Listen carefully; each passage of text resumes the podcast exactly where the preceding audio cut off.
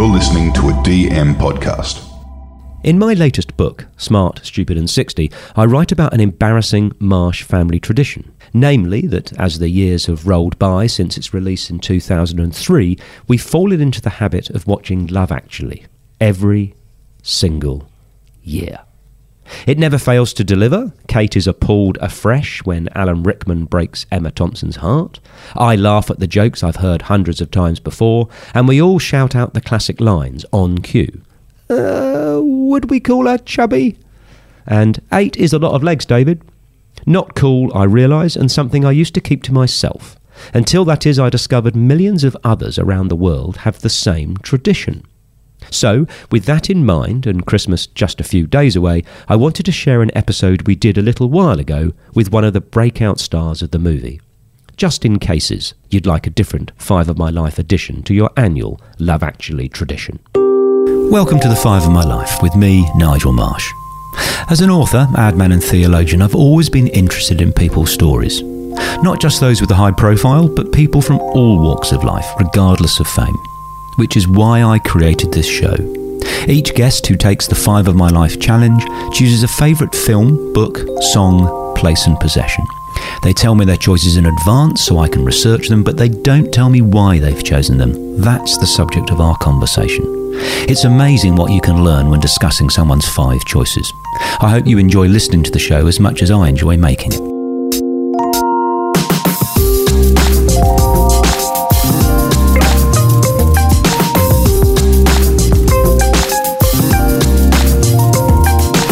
I adored this conversation with Kris. He's a hugely successful actor whose many loved roles can tend to obscure the reflective deep thinker behind them. Warm, open, and often unexpected in his comments, Kris was very gracious in doing this interview on his holiday as I bollocksed up the recording I had done with him at his house previously.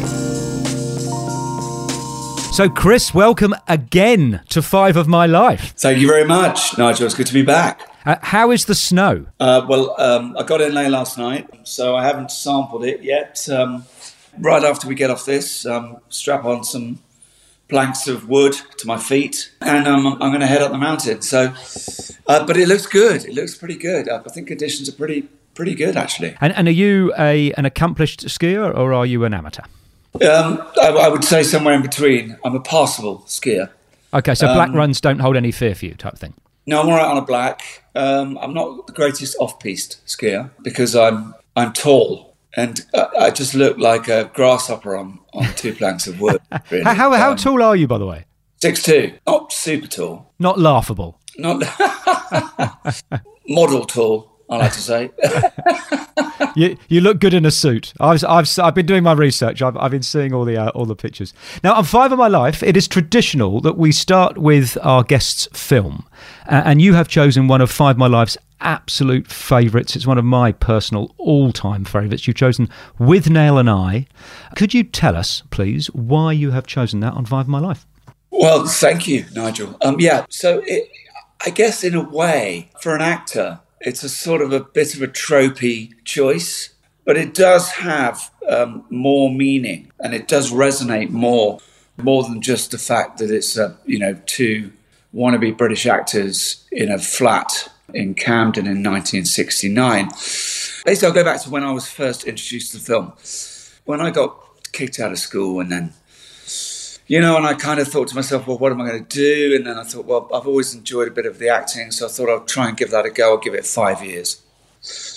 I went to this sort of stage school place in, in Maidenhead in the UK uh, called Redroofs, a lovely place, but um, completely wrong for my, my choice of career because it was a stage school, you know, and they were more, you know, into doing songs from Les Mis than, you know, than doing Brecht and Chaucer and but what it, but I met some really good people there, and I met two guys who were huge Beatles fans, and George Harrison produced through Handmade Films Withnail and I. Yeah. So they introduced me to this film, and I, obviously it's just an amazing film. It's every line is quotable. It's it's one of those films that's turned into a cult. So it's it, it's and, and of course it resonates with any young broke wannabe up and coming actor.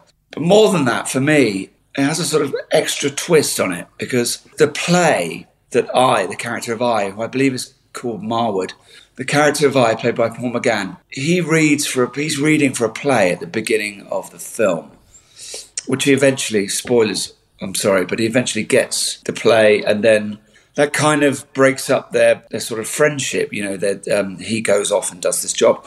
The play he's reading for is a play called Journey's End by R.C. Sherriff. It's a First World War play. Um, was first performed in the 20s in London with Laurence Olivier in the in the lead role, and it's actually a play that I did, but I didn't just do the play. It's a play I did when I was literally on my arse, and I was working as a builder's assistant, and not a very good one. And I got this play underneath a pub in Chelsea, in London. And um, I would finish work at five o'clock and I'd be covered in brick dust and, or dirt or whatever it was we were working on that day. And then I would dr- get in my car, drive up to London about 20 miles. And then I would um, get into my First World War costume. I, I'd nip up to the bar, I'd have half a lager. Um, and I'd come downstairs and I'd do this play to about 20 people underneath a pub where if Chelsea, who were the local football team, were playing upstairs and it was on the TV and they scored, then people would stamp on the on the floor of the, of the, of the ceiling, which added a sort of certain frisance to our First World War um, trenches play. But um, but during that a performance of that play, to which I was paid, I think, ten pounds a week, an American guy who ran a very famous um, off West End theatre called King's Head Theatre in Islington. He came to see the play and he said, I want to take this play to the King's Head, but I want to keep the young guy, which was me at the time. And he said, but I'm, I, I want to get two more names for the other two leads. So, so he took me with the play to the King's Head Theatre, where it became a bit of a hit, actually. And so started the ball rolling on my career. And so it, it was a real, it was a real sort of foundation of my career. And so I feel I mean, not just the fact that it's a brilliant film and it has so many quotable lines, is the performances are amazing. It sort of it has it resonates with me as well. It's wonderful to hear that angle on on that film. I mean, I in in researching it, I mean, I've, I've watched it hundreds of times and, and now researched it twice because another actor actually chose it and, and, and had a, a, different spin on it. But the thing that stuns me is it's all true. Bruce, Bruce David Dundas, and Vivian, whatever he was called, MacKerrell. I mean, they. So, so the fact that it resonates with you, it's not just brilliant and funny and well acted. It, it, it's obviously reflective of a certain time and a certain career. Well, well, of course. I mean, any decent comedy is rooted in truth. Yeah. Bruce Robinson, yeah, he, he, he sort of condensed three years of his life into those sort of two or three weeks, but it is all true. You know, and he directed it and wrote it, so you can really sense what it was like to be an actor yeah. in the late 60s and also how it still is, I think. I mean, I don't know how it is now, but has certainly how it was in the in the early 90s. You know, it was um, I used to pair, have a pair of quite fancy Chelsea boots, which were, were, were, sort of part of the actor's uniform in the late 80s and early 90s. And, um, and, I, and I wore a hole through them from walking, because you just walk everywhere, because you can't afford trains, you can't really afford buses, and I certainly didn't have a car. So you just walk everywhere, and I'd wear a hole in the, um, in the sole of them, and then use the cardboard uh, from Weetabix packets to. Uh, to sort of, you know, and then that would work pretty well until it rained.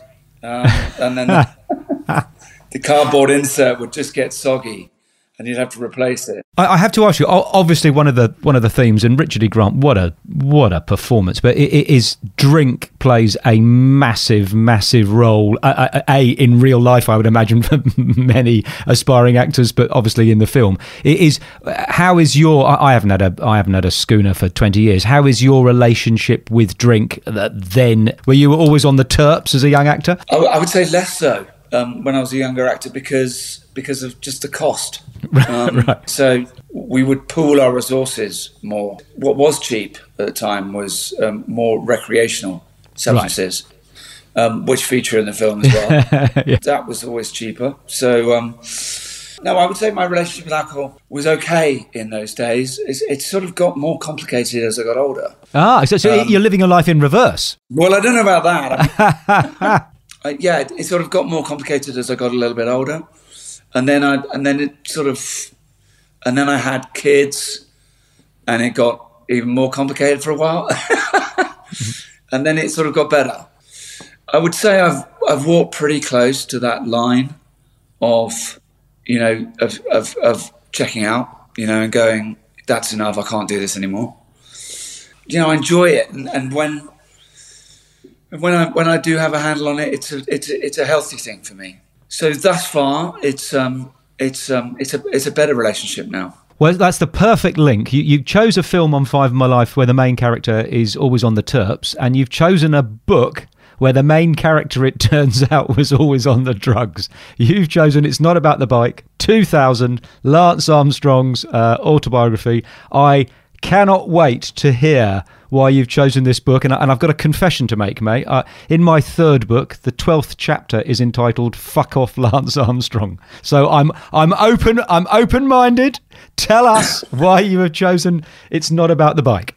Well, I mean, this is interesting because to me, because this, uh, you know, this is proper anthropological study. It's not just looking back at history and going, wow, um, and trying to sort of place yourself in that history. I mean, this is happening and changing all the time. Um, you know, this is a this is a, a, moving beast. What's particularly interesting to me um, is when I first read the book. It's all about the bike in 2005, 2006, because I sort of uh, voraciously consume uh, my two favorite subjects are documentaries and sport. Right. Um, and so th- this was perfect for me because here was this sort of leviathan, this this sort of superhuman beast, wonderfully battled back from life-threatening, life-curtailing illness to not just ride professionally again, but be the best ever, to be all-consuming, a seven-time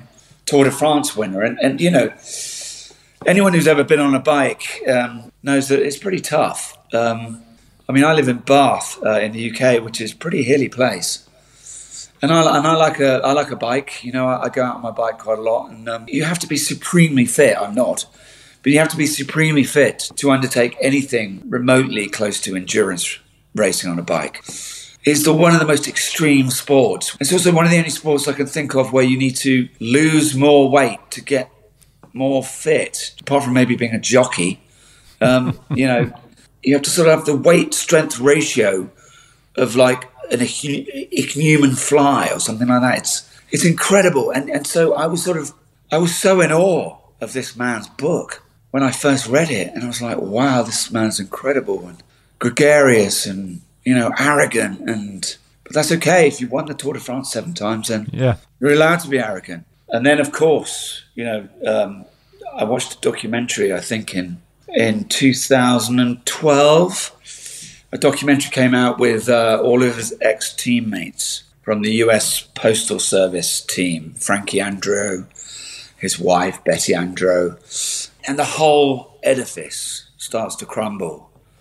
And to see it happen in real time, having enjoyed that book so much and, and, and believed what the ethos of the man, and that's just me as a layman. I mean, imagine the people who're really into cycling or you know, the people who worked for his cancer foundation, this whole edifice crumbling away in front of your very eyes. It's like seeing a sort of revolution. And then, you know, since that documentary and, and, and, and the, the Oprah interview and the, the whole edifice and being stripped and cast out and being this sort of huge social pariah, uh, going from massive hero to absolute zero. It's just so interesting to me I think it's inherent in human nature to sort of I don't know. It's not it's not lascivious pleasure, but it's sort of um it's the old it's the old thing of you know rubbernecking an accident when you drive past it on the motorway yeah. or, or um it's such a sort of base human aspect that it's wonderful to see. I, I kind of sort of I almost revel in it. I'd love, I'd love to play a character like that. I, in fact, I do love playing characters like that who just have this huge secret that they carry around with them, and then the whole edifice starts to crumble. And yeah, you know, and then what's amazing is since the documentary, there's been uh, another documentary just called Lance, which has come out in the last couple of years, which is just his take on the whole situation, and that is quite something to behold because, look, I guess everybody was taking drug performance enhancing drugs and EPO and all those kind of, you know, and adrenaline, all this kind of thing. So it's sort of weird to me. It's sort of, you know, does that make it worse or does that make it okay? I mean, it doesn't excuse it, but But it makes me want to ask the the, the, Yeah. the notion of separating the art from the artist. So lots of stuff that Lance said in that book are still valid, even though he was lying and cheating. And if it moves into into your your category of of, of work and, and talent, is there's something that that confronts me. So am I supposed to now not like uh, Kevin Spacey's performance in Glengarry Glen Ross, which was sensational? Because of certain things that are now revealed about him as a man, or am I allowed to still think it's fantastic? And I sort of feel, but I haven't worked it through, that well, of course I'm allowed to still think it's fantastic. You know, what what do you do if you find out that I don't know some actors got an appalling secret? It's the sort of uh, $25 million question, really. I mean, I think you can separate the work from the, the person because they're two different things. So do I. I, I think what, what world do we live in? We hold incredible figures through history in great vaunted opinion and put them up on pedestals, but we have no idea really of their true nature as a person because because people just weren't exposed in those days because of the lack of information. There really is through you know um, for better or for worse, and both arguments are valid for that. But social media and the sort of proliferation of of Big Brother in our lives, you know, has sort of exposed everybody to the degree where secrets don't necessarily go with you to the grave. So, are people worse now than they were 200 years ago? Of course they're not. Probably they're better. Do people get away with it less? Yes. So, you know, who's who's to know that Shakespeare wasn't, you know, And if we found out he was, does it make Hamlet any less good? Probably not. Exactly. Do you suddenly stop performing Hamlet or uh, rip down the Rose Theatre or, or the Globe? Sorry, not the Rose. Yeah. Rose has been gone 400 years.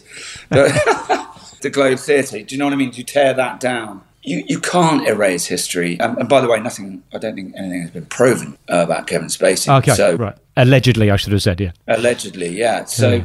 absolutely, th- these people's. Um, I mean, their merits have gone. But you know, do you stop watching Miramax films because Harvey Weinstein's Well- name is on the Th- that's right. on the uh, is on the title? No, because they're great films. Um, having mentioned Spacey just by coincidence, is, is you played his role in Glengarry Glen Ross on stage? Uh, yeah, John Williamson. Yeah, Yeah, that play is a piece of perfection. There's not a spare word in it. How was that experience for you? it was Christian Slater. Um, it was a great cast, but it's an incredibly uh, lean play. The words are, are sort of have been honed. There's no fat on it whatsoever, and it's so visceral. And actually, playing the character I played, and if you know the play, you know Williamson is not the most popular character in the play. Indeed not. So to do that play, and you do it eight times a week on stage. Um, so I reckon we must have done that play 150 times, 160 times, and doing that play day after day after day, which is a proper study in 80s toxic masculinity. It sort of starts all plays really when you do them enough through a sort of state of osmosis. You start to take on the character you're playing. Oh no! great. Lovable Kris became a twat. Unfortunately, I was with a very good cast of people, um, and we all got on brilliantly um, and had a great laugh. So that I don't think happened.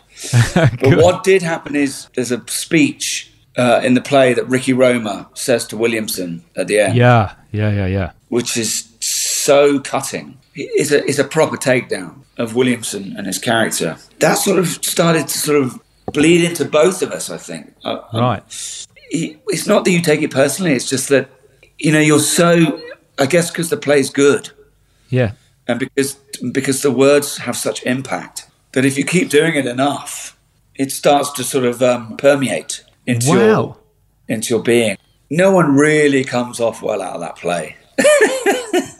I'm going to liberate you and move you to the 70s, where where your song on Five My Life has been uh, chosen from, and you've chosen it from one of the albums that a number of respected people claim is the greatest album ever recorded. Oh, do they? Yeah, it's Pink Floyd's 10th album, Animals, inspired by George Orwell's Animal Farm. Pink man, pink man, I sure you are. Oh my god, Pigs, three different ones. It, it's mind bendingly good, mind bendingly clever and thought provoking. I've had it on, on just shuffle for the last four days. It is a sensation. Tell us about why you have chosen that. This is probably the hardest of the five subjects to choose a song that represents your life um, or the way you look at life. You know, because your choices are boundless and, uh, you know, and different songs.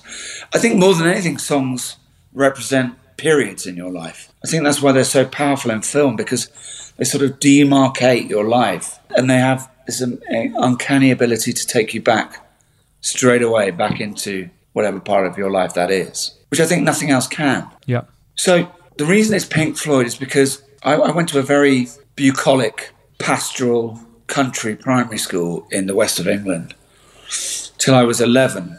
I had like 90 kids there. It was very Laurie Lee. It was very sort of um, Cider with Rosie, you know, kissing in haystacks. Um, and then I got sent to because my dad's job he was with the RAF, so he he would get posted abroad often. I got sent to this sort of middling English boarding school, and I was very green, very naive. But when I got there, everyone there seemed to have the most esoteric, precocious taste in music.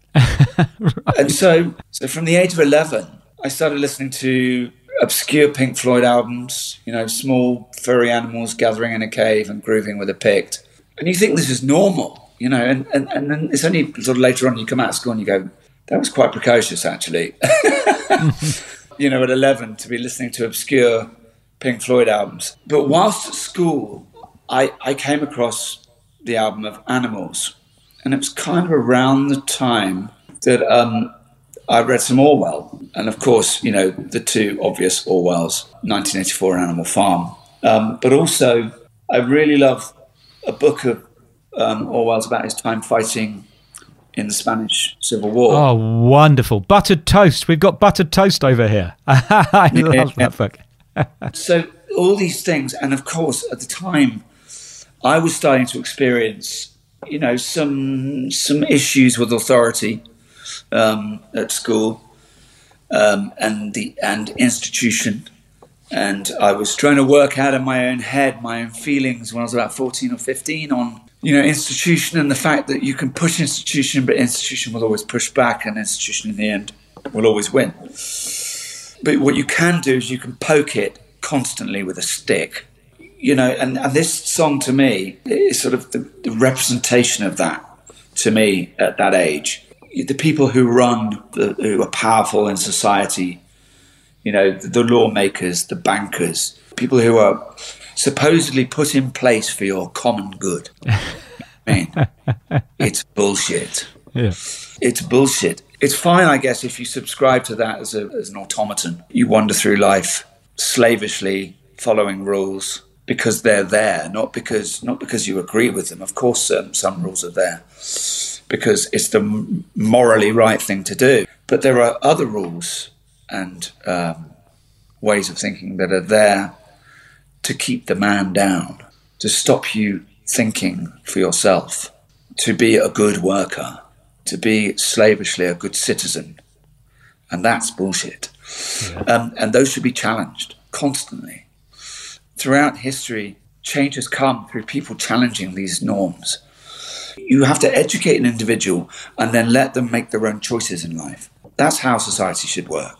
You know, because what happens is if you if you sort of what you're what you're asking people to do is you're sort of what you're doing is you're and Orwell got this brilliantly. You're you're sort of empowering your fellow citizen to spy on their on their fellow citizens. And really with social media this is just, you know, you know, gone full on. And what you what you do is you can create a divisive society, and it's so divisive that you need more rules to stop the whole thing falling down. And I think Pink Floyd got that perfectly. And I think they do it brilliantly in in all of their songs. I mean, I chose it because it's a bloody brilliant song. You know, and I love to listen to it when I'm driving, especially.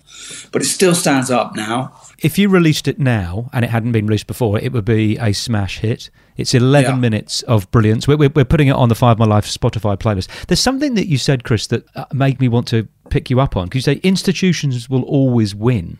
But but haven't you recently got, uh, which I'm thrilled, I hope this is true, haven't you recently won against an institution because part of the bloody phone tapping news of the world thingy? Did, didn't you didn't you poke back and win?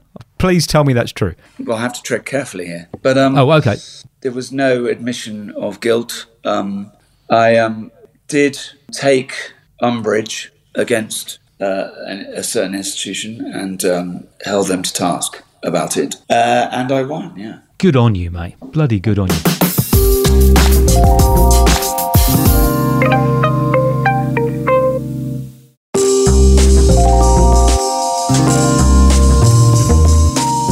Now we're going to move to Lord Alfred Tennyson's favourite spot, or one of them. Uh, for the place on Five My Life, you have chosen Kynance Cove on the Lizard Peninsula in Cornwall, England. Could you describe it first for our listeners who may not have been there? So, um, Kynance Cove, it's kind of like Middle Earth. Right. It's, it's a place, um, the Lizard Peninsula in Cornwall, in the southwest of England. It's sort of like Italy on its side, if you know what I mean. It's sort of like a bit of a weird boot, and it's got two promontories coming out at the end of it. And one of them is a place called Kynance Cove, and it's it's a National Trust area, and it's a place where the sea meets on both sides of one beach. So it's sort of, I think what it is, it's it's an old collapsed cliff, really, with the stack remaining um, as an island. Asparagus Island, the wonderfully called. Is that what it's called? It's called Asparagus Island and it's connected by a tombolo, which is a sandy, rocky isthmus. It's an amazing place. Wow, you've done your research more than I have, but um, it's it's an incredible place, and and so and the whole place is covered at high tide, so you, it's completely inaccessible at high tide. You can only go between half tide and low tide, so you have to you have to know your tide times, otherwise you're going to get caught out.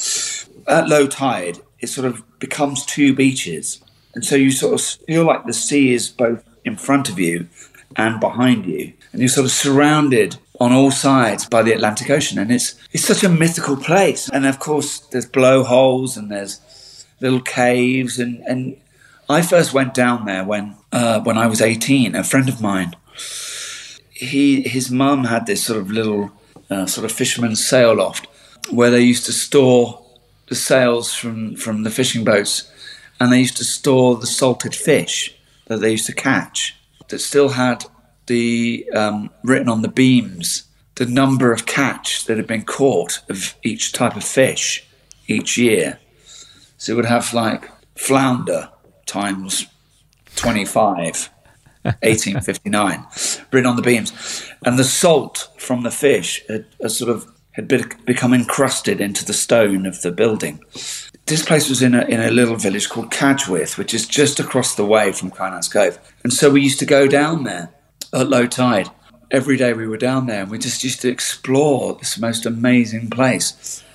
And it's quite a big place and you can never tire of it. And it's the most beautiful place because most places in the UK, it being quite a crowded island, they're pretty crowded because everyone else wants to go there as well. But with Kynance, when the, when the tide goes out, and especially when the tide starts to come back in, you kind of get the place to yourself. And it's usually misty, uh, often raining, but the sea is, has a sort of amazing Cornish blue, green, turquoise colour about it.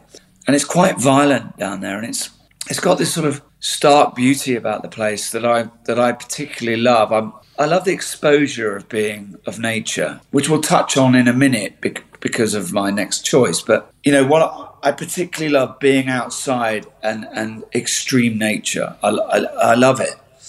The sea, the mountains. It sort of makes me feel both insignificant and significant at the same time. Well, I tell you, having you having chosen it, uh, next time I'm I'm over, I am going to go in your honour because it just looks amazing. And, let, and let's go to your fifth and final choice, your your possession, because you you've chosen a six foot ten inch Spider Murphy thruster, which I know what it is now, but please explain to our listeners. It's not some hideous sex toy. It, it's a surfboard. Well, it might be a sex toy, but um, but uh, we, we shall discuss.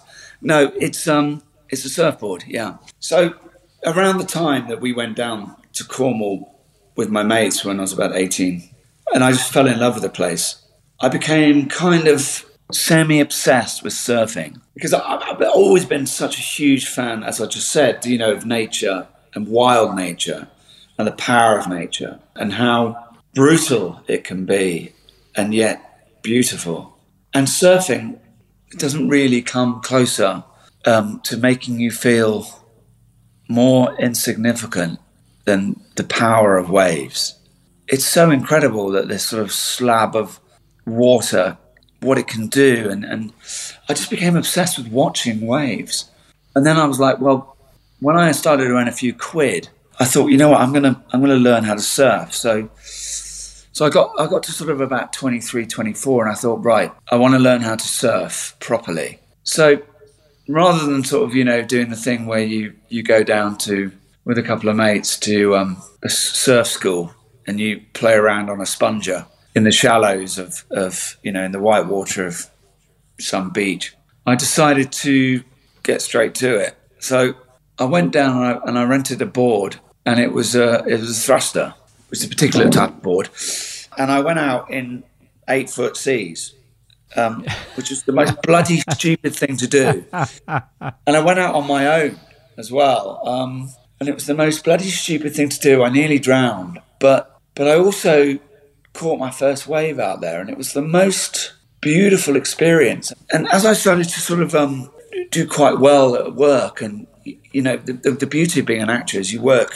hugely intense periods of time, you know, 90, 100 hours a week on film sets, and then you get spat out at the end of your job, and the door closes behind you, and, and you, they go, Thanks very much. You're now unemployed. You need to go and find some more work. And so you're sort of in the constant state of semi retirement, you know. So, but you're but you're young, you know, and Yeah. um, and if you're and if you're lucky enough to have a bit of disposable income, you've got time on your hands, and the world is your oyster, and you're like, well, what am I going to do now? So, since I've had kids, I don't surf quite so much. I sort of moved it more into sailing and skiing. I still love surfing, but it, it, it batters you. It, and also, it's a thing that you need to do really every day or every week. If you're not surf fit, you can't surf really. So, and I don't really live, well, I don't live near close to the coast. So, but what I did was I went out and bought this board, this 610 thruster, and I proceeded to take it all around the world with me. And it is the most cumbersome thing to take with you. and, and so it's sort of a bit of a poisoned chalice in a way. I love that board because I've surfed it in Oz, I've surfed it in Hawaii, I've surfed it in Bali, Portugal, of course, Cornwall. I've surfed it in so many different places. But I really think that I must have only caught about three good waves on it in 12 years. and so Do you have it hanging up in, in home at Bath, or, or where is it now? It's now in my garage. It's so dinged, and it's got it's got a crack down the in the fiberglass down the back. It's that I kept I, I kept surfing on it with a crack in it, so the water got inside the polyurethane or whatever it is filler, i.e., splitting the fiberglass casing even more. It's ruined, but I can't seem to want to get rid of it. I still think I'm gonna.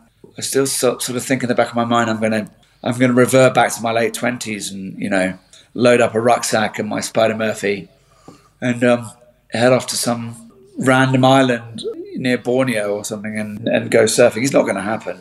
I chose it because I think it's synonymous with travel for me. It's um, representative of, of a freedom I had before I had kids and how lucky I, I've been as well in, in that I've been able to do a job that I love and that, um, and that gives me time off where I can go off and have adventures. And even though I've been walking around airports around the world, lugging this seven foot surfboard around um, that I've caught looking, you know, like Kelly Slater, but really in reality, I've surfed about three good waves on it. it, it it's sort of. it, it, it's sort of every time I look at it, it it's, it's so representative of my late twenties and early thirties, and um, I can't bear to get rid of it. Can, can I say, Kris, you, you have been an absolute angel telling your stories on Five Mile Life. You, you've taken the format seriously. I, I, I have loved.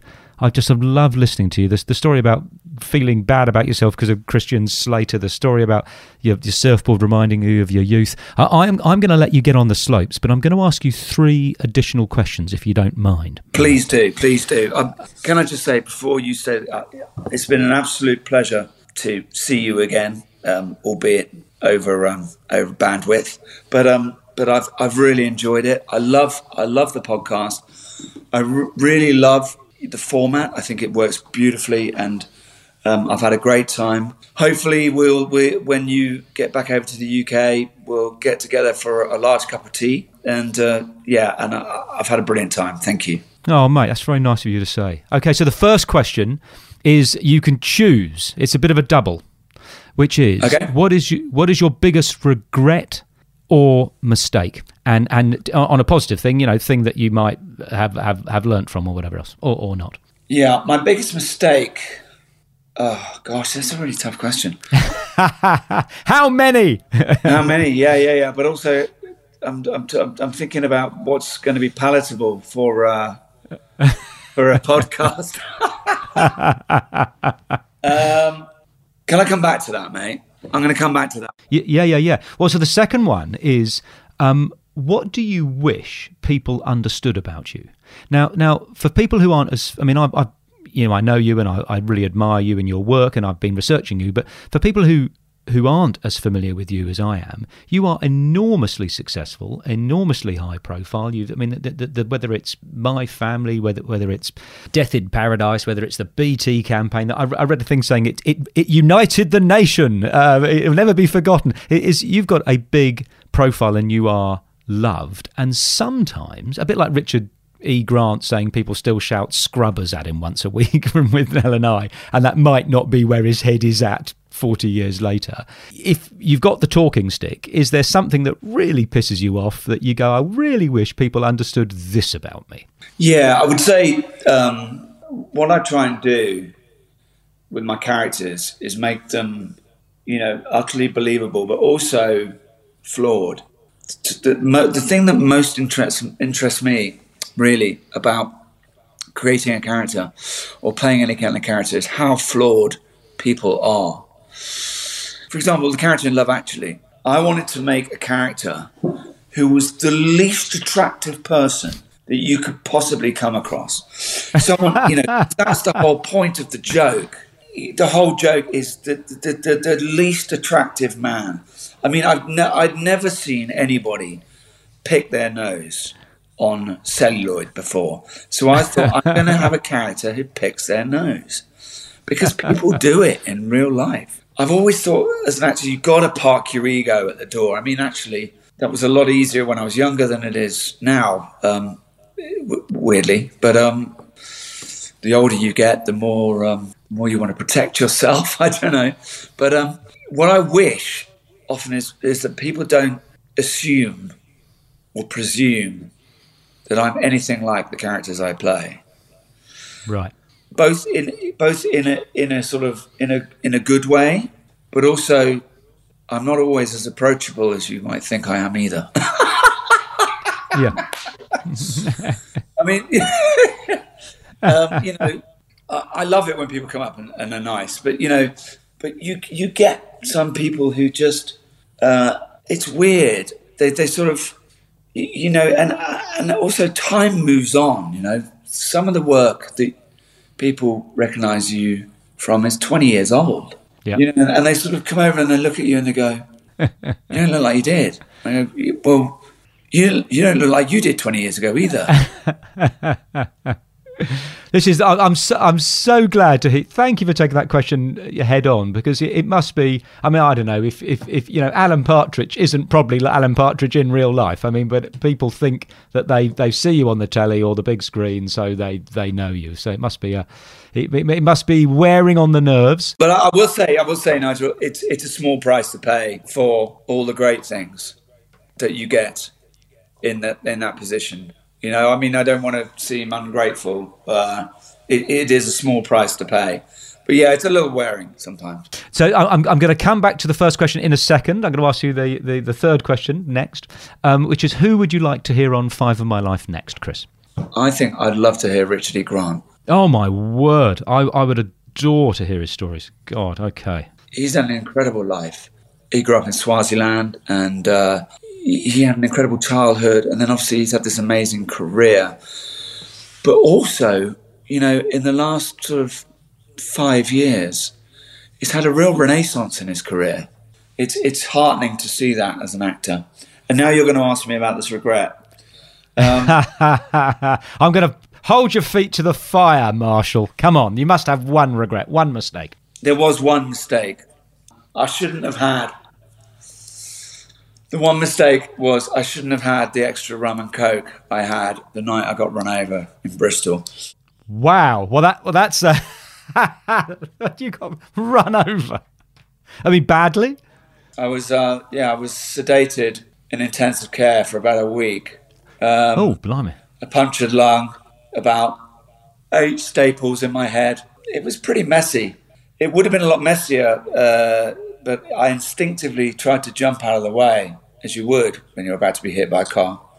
And so I kind of avoided, because I was in the air when the car hit me, I kind of avoided the worst of the injuries. But it was it was completely my fault. I was uh, I was on a stag do, and um, I'd had a really great day, uh, but I hadn't eaten enough, and I we went straight out drinking, and and I wish I hadn't had that last drink. So that is five of my life isn't instructional, but I do like to think under the radar we are enlightening and elevating. So we have a jewel there. Is after the what the fifteenth rum and coke, sack the sixteenth, pour it in the pot plant. Don't have the sixteenth rum and coke. It was actually more like the fourth. Uh, um, it was a, it was a particularly poor show on an empty stomach. So yeah, my mistake was always lie in your stomach on a stag do. I love it. Kris Marshall, you, you are a dead set legend. Thank you for the work that you do. I hope the snow is sensational today. I hope when you get back home you have more